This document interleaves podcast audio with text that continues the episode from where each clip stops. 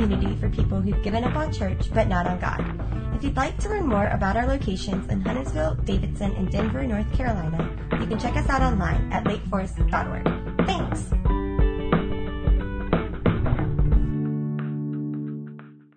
Well, good morning. It is a joy to be with you all. My husband Bill and I and our 4 kids attend the Davidson campus of Lake Forest Churches, and we actually meet in Davidson Elementary, so this is all very familiar to me. Let me pray for us and we'll jump right in. Father God, thank you for the beauty of the sunshine this morning. Thank you for the chance to gather together. Thank you, God, that we can just pause for a little bit in a world that's busy and frantic and broken in so many ways, that we can just pause and listen for you this morning, consider you this morning. Father, one of my favorite things about you is how you take your word and you apply it to our hearts individually, and so I ask for that this morning, that you would do that, Lord, that you would take your story of you walking on this earth and you interacting with people, and you would use the truth of your story to speak to our hearts individually. Father, help our hearts to be open to hearing your words. We pray all that in the name of Jesus. Amen. Well, like I said, I have 4 kiddos, and my youngest, Dylan, is 9 years old. And on Christmas Eve of this year, we were at Davidson Elementary School at our Christmas Eve service. And after the service, Dylan and my little nephew, Sam, poured outside with all the other kids to play on the school playground. And the moms were all talking, and the dads were all hanging out. And all of a sudden, one of the kids ran into the gym and said, "Sis, Sam fell." Okay, so here's what they were doing. They thought this would be a good idea because this is a 9-year-old boy brain, all right? We will stand on the monkey bar ladder, and we will jump to the farthest monkey bar we can reach. And every time we reach one, we will then jump to the farther monkey bar. Okay, so it finally reached the place where they pretty much needed to fly to reach the monkey bar that they were trying to reach. He touched it, slipped, fell, braced. By the time we got out there, his arm was like this. And the moms are choking back tears, and the dads are scooping him up and carrying him to the car. It's 4:00 on Christmas Eve. Sweet, sweet little guy. But God was already at work in Sam's body. Here's what happened as soon as he fell. As soon as he fell, God had put in Sam's body this ability to say, "Oh my gosh, that's enormous pain," and shock went up into his body, preventing him from actually feeling the fact that a bone was sticking out of his arm. He was walking towards the car saying, "I think it might be broken." So yeah, I think it's a really good possibility, buddy. But he couldn't feel it because God had put, blockers in his body, adrenaline to block the pain. And then without Sam even knowing it was happening, platelets in his body were rushing to his arm to clot the blood. And then without Sam even knowing it was happening, these really big word things, polymorphonuclear neutrophils, boom, flooded the area, and they were eating up the bacteria that was already there. And then before Sam even knew it was happening, God had put in his body macrophages, like little Pac-Man that came and ate the bacteria. That's how I think of it. And then finally, after weeks, God had already put in Sam's body the ability for his tissue to remodel and to heal. See, God created our bodies with built-in, without us even knowing it, systems to heal itself, because our God is a healer. But it's not just in our bodies. He did it in all of creation. If you ever see an area of the earth where there's a massive forest fire, and it's just black, it's just charred, it's just ruined, pretty soon, you'll see this little green sprig come up. You'll see life come up. Because God created not only our bodies and the people that he created, but his whole creation, his nature, to heal to heal. He builds in healing. As a matter of fact, we were out a couple of years ago, and my family got to put our arms around a big sequoia tree. We actually couldn't get our arms around it. It took the whole family, right? I'm in the back there. Okay, blocked out by the giant tree. And a secret about these trees is that they will not replant their seeds that are in their pine cone unless there's a massive fire. And then they'll release the seeds for new life, for healing. God put in us, he put in his whole creation, healing, because our God is a healer. Now, it's not always when I want it to be or what I want it to be. Sometimes it leaves a scar when God heals. Sometimes it leaves a limp. And sometimes God, in his wisdom, will take us onto the final healing, onto heaven, before we think it should come. But his ultimate goal for you and for me as his followers, as people that consider him to lead our life, is wholeness and healing. That's what he's always trying to move us towards, because God is a healer. Israel, the people of God, this is one of my favorite things about God's story. He didn't take a people for himself from, say, Germany, right? Like, gather some people in Germany and say, I'm going to make these my people, or Russia, or Asia, or America, or Africa. He took one guy, and he said, Abraham. Abraham was kind of in a going nowhere place in his life. He had no children. That was a disgrace. He was in the middle of his life. His dad was an idol maker. I mean, this is kind of a nobody sort of guy according to the world. And God said, Abraham, if you will follow me. I see something in your heart. I know that you know that there's more than what is around you in this lost city that you're in. If you, and not only you, but Sarah, your wife, will go where I tell you to go and do what and live how I tell you to live, I'll give you a son. And he did. And he had a son. And that son had a son. And that son had 12 sons. And those became God's people. We call them the Israelites. Right?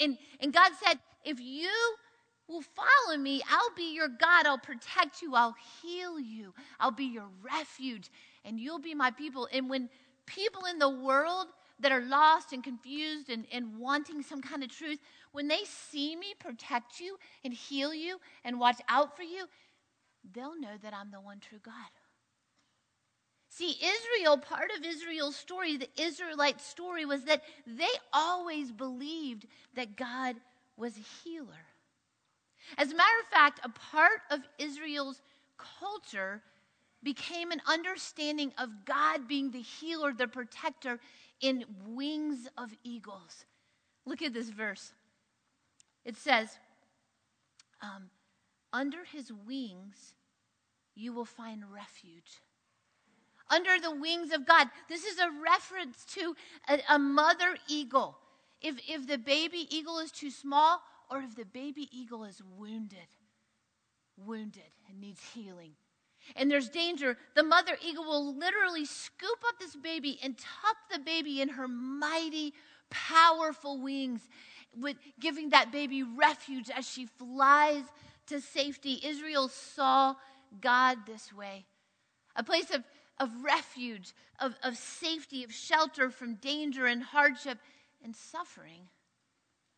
They had a word for it. They called the wings of God the kanaf. The kanaf. But that word had another meaning too. It meant the edge of a rabbi's prayer shawl. See, the rabbis, the teachers of the synagogue, would wear a prayer shawl over their clothing. And the very edge of that prayer shawl, they called a kanaf. And it came to be this beautiful tradition in Israel as they looked forward to God sending the Messiah. They said, one day, when God sends the Messiah, the Savior, into the world, in the edge of his garment, in the edge of his prayer shawl will be healing. Malachi wrote about it like this: but unto you that fear my name, the Son of Righteousness shall arise with healing in his wings. The belief that when the Messiah came, that there would be healing in his wings, there would be healing as a part of his ministry. You've probably sung about it at Christmas time. Hark the herald angels sing, glory to the newborn king. Light and life to all he brings, risen with healing in his wings. Israel had always believed that God was a healer. And part of it was because of their story. Miracles and healings had happened all throughout Israel's story, but not just randomly. God didn't just randomly send miracles and healing. He sent them always in clusters around the time that he was doing and showing something new about his kingdom. So just before God would say, here's something new about my kingdom, something more about who I am that I want you to see, he would send a cluster of miracles, of healings. And so part of what we need to know about Jesus was, yes, he was an incredible teacher, but he was also a healer. And the reason it mattered that Jesus healed was because it was a foretaste, it was a foreshadowing of who God is. That ultimately, he will bring complete healing. God will bring complete healing. Jesus is a foreshadowing of that. And this is part of his story. This is part of Jesus' story as he walked among us. It's from the book of Mark, chapter 5. It goes like this. When Jesus had crossed over by boat to the other side of the lake, a large crowd gathered around him while he was by the lake. Then one of the synagogue leaders named Jairus came, and when he saw Jesus, he fell at his feet. He fell on his face in the dirt, and he pleaded, "My little daughter is dying. Please come, put your hands on her, and she will be healed, and she will live." And so Jesus went with him. And a large crowd followed, and they were pressing in all around them as they went. And a woman was there who had been subject to bleeding for 12 years. She had suffered a great deal under the care of many doctors. She'd spent all she had, and instead of getting better, she got worse. There's this massive crowd of people. There's this heightened energy because a little girl is dying. And they know that Jesus is the healer, and so the crowd moves with them. They want to see him heal this little girl, and it is packed, and it's loud, and there's bustling of voices wondering what's going to happen, and there's a woman there, and she has been bleeding for 12 years, likely a tumor growing in her body, and the hemorrhaging would not stop. And it's a problem in her life for so many reasons, physically, because of the laws of God that were put there to keep people well. If someone was bleeding, they were unclean. You weren't to touch them, which is fine, except if you're bleeding for 12 years. She had not been touched for 12 years, because the bed she laid in would be unclean, and the seat she sat in would be unclean. If someone sat in it after her, they would be unclean. If she touched someone, they would become unclean. She was utterly and completely alone for 12 years. And in that culture, there would have been a stigma attached. You know how people will say things and they mean well, and they mean to be helpful, but it's just stupid, right? They say things like, if you had more faith, you might be well. God must be angry with you. There must be some unconfessed sin. You need to search yourself for it. For 12 years, she heard things like this. Maybe she was married. Most girls got married when they were 12, 13. Maybe she was married, and maybe she had lost that marriage by now. She was probably a mom.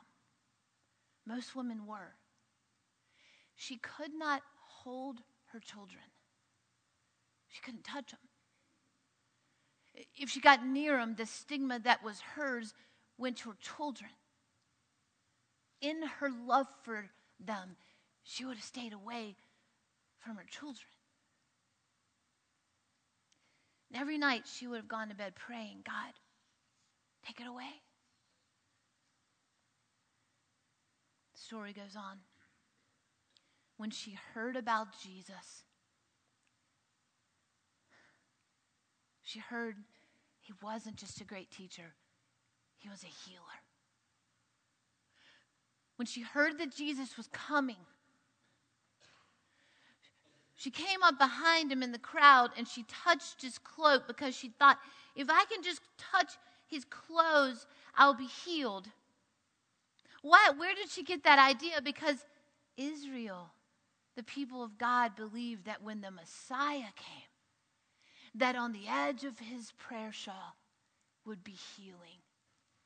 And she knew that. Did this woman suspect? Did she think, could this be the Messiah?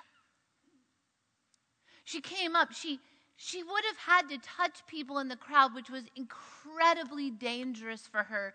But it was so bustling. It was so many people that she would have pulled up her shawl and would have just literally snuck up behind him. Because she's like, if I can just touch the edge of his prayer shawl, there'll be healing. She touched him. She had both faith and fear, friends. She had just a little bit of faith left in her. It was probably almost gone. How many nights had she prayed for healing? How many doctors? How many times? It was probably almost gone, but she had just enough to believe that this rabbi was not just a teacher. He was a healer, and she risked everything, just to touch his prayer shawl, his kanaf, because there was healing of the Messiah. But she was also afraid.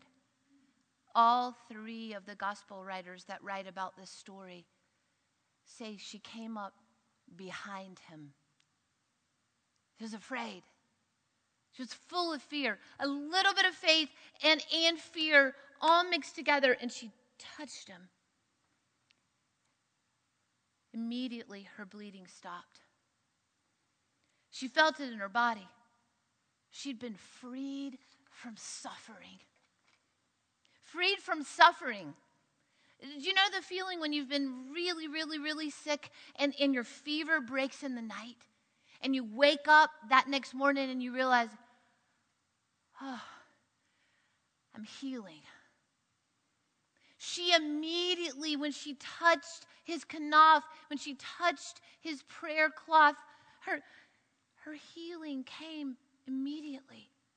She suddenly thought, oh my gosh, that's what normal feels like. That's what well feels like. She had forgotten what it felt like to be well. It had been so long, and she thought, I got my healing. It's done. But it wasn't done. At once, Jesus realized that the power had gone out of him. He turned around in the crowd and he asked, who touched my clothes? Who touched my prayer shawl? You see, the people crowding around you, the disciples said, Jesus, look at all these people and you ask, who touched my clothes? But Jesus kept looking around. Imagine he was looking into the eyes of everyone in the crowd because he knew he would see it in their eyes. He was looking. He just stopped. They were on the way to heal a little girl, this enormous crowd, and he just stops. And he's looking into the eyes. Where? Who was healed? And she knows she has to say something. She came out and she fell at his feet, trembling in fear. She was trembling because she had broke the law, and it was now to be exposed to all these people. She had broken the law. She had made Jesus, not just a person, not just some person, the great rabbi, the teacher, the healer. She'd made Jesus unclean. She had touched Jesus.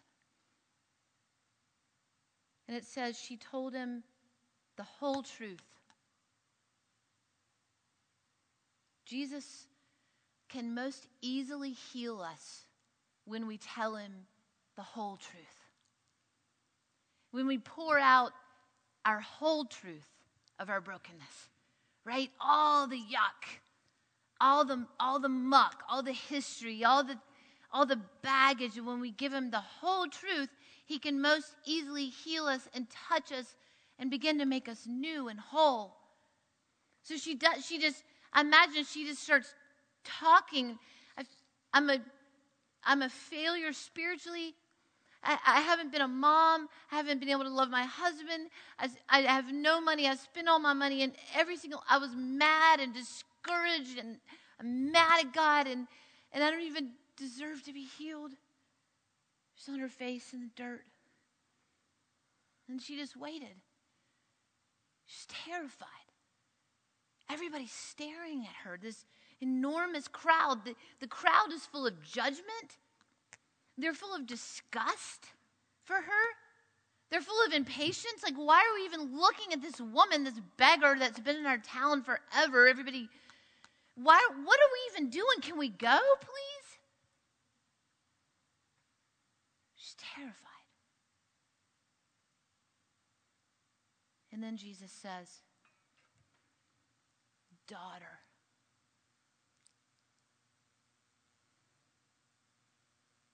How long it had been since she'd heard those words.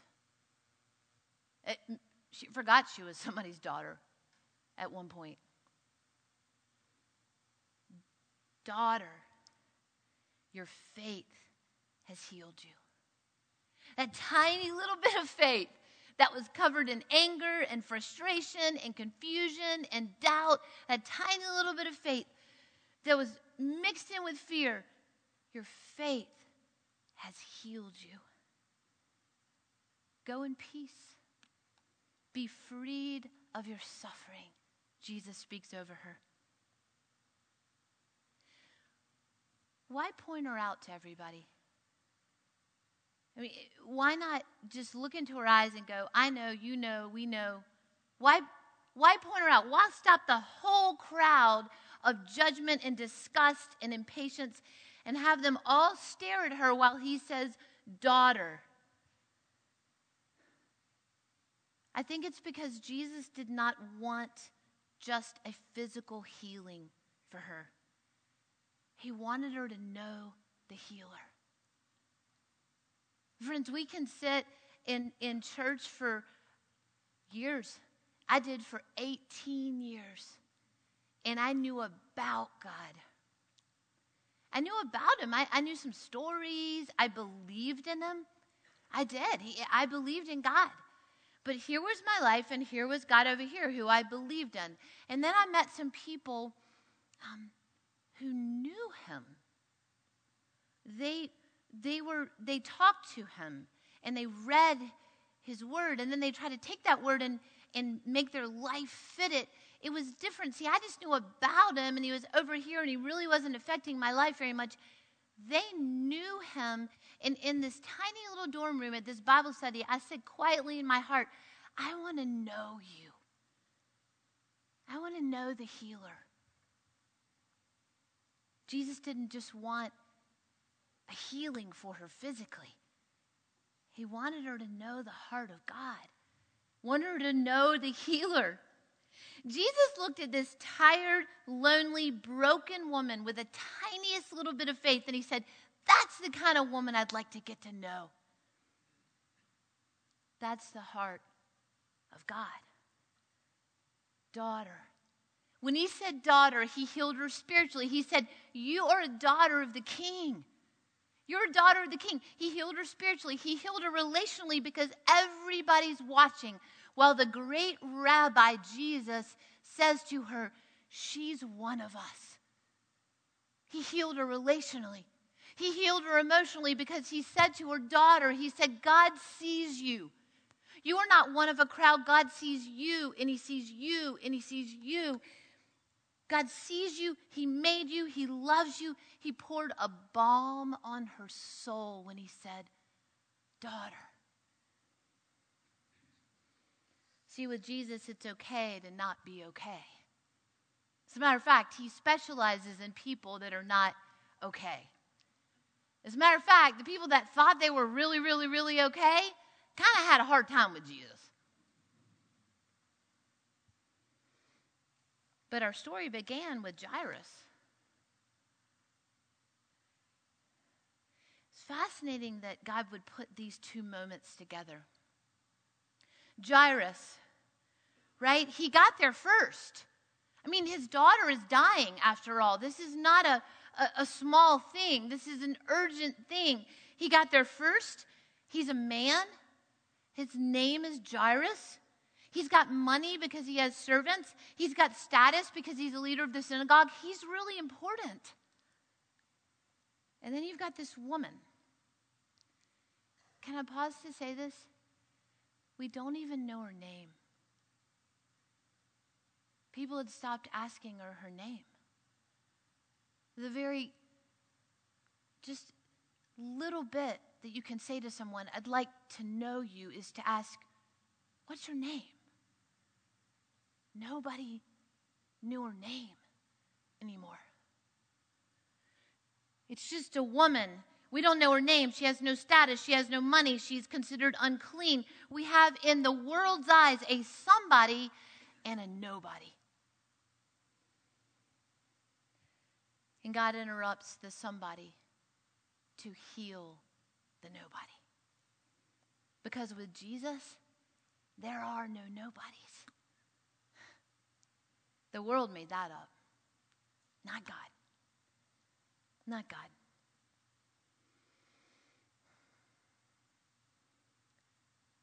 I'll end with another story about my little Sam. When Sam and Dylan were little guys, they were about 3, and they were at the pool. And there's this, the wading pool, and then there was the deep end. Now, this is like really deep end, like 25 feet deep end. And they're sitting on the edge of the pool like this. And they had their feet, and they were dangling them in the water of the deep end. Just like this, right? And they're thinking, and they're looking, and I'm watching them. And Sam looks up at me, and he says, Sis, can God touch in the deep end? Because he's looking at that deep and he's like, that's the scariest thing I've ever seen. That's the scariest, most horrifying thought is that deep end right there. And I need to know in that deep end if God is strong enough to hold me up, will keep me safe, will be my refuge, will be my wings. I said, yeah, Sam, God can touch in the deep end, buddy. He sure can. Friends, I don't know where your deep end is right now. I'd like to say to you that everybody has one. If you think you sit in here and everybody looks like they have it together and you're the only one that has a deep end, don't believe that lie. Everybody has a deep end. A grief or loneliness, a relational break, a numbness covered over a wound, despair, worry, this burden of worry that you're carrying. Everybody has a deep end. And I just want to say to you this morning that the Rabbi Jesus, who's a teacher and a healer, Jesus came and walked among us that we might know that we know that we know that God can hold us in the deep end. That he wants to look at you this morning and not just have healing for your deep end. He wants you to know the healer.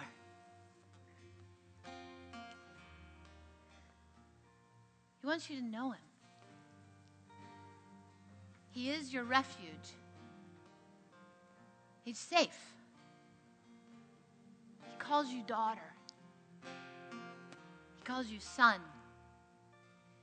He would say to you this morning, you're a child of God. You're not a nobody.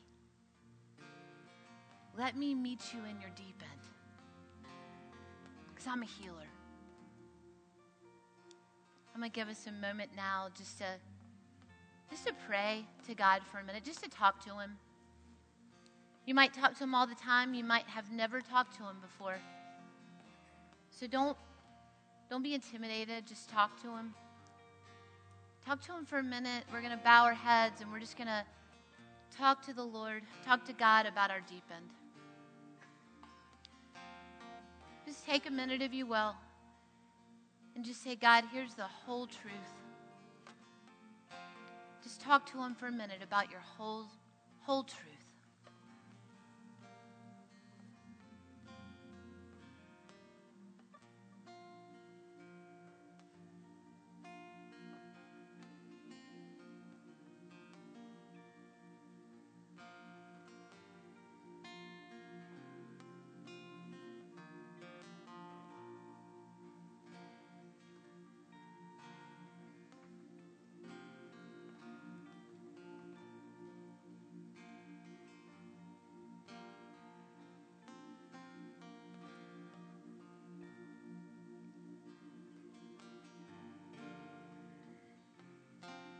Father God, thank you that our deep end doesn't scare you away, that we don't have to hide it. Father, that you, honestly, you already know. But in saying and speaking our whole truth to you, you can begin the healing. So, Father, we give you our whole truth this morning. Father, we maybe even in our hearts say, God, for the first time, I want to know you. I want to know the healer, like me personally. Thank you that you're not turned away by our deep ends, by our messiness, but you move towards our messiness because we're your child, and that's what mommies and daddies do. Father, we thank you for these things, and we pray all these things in the name of Jesus. Amen.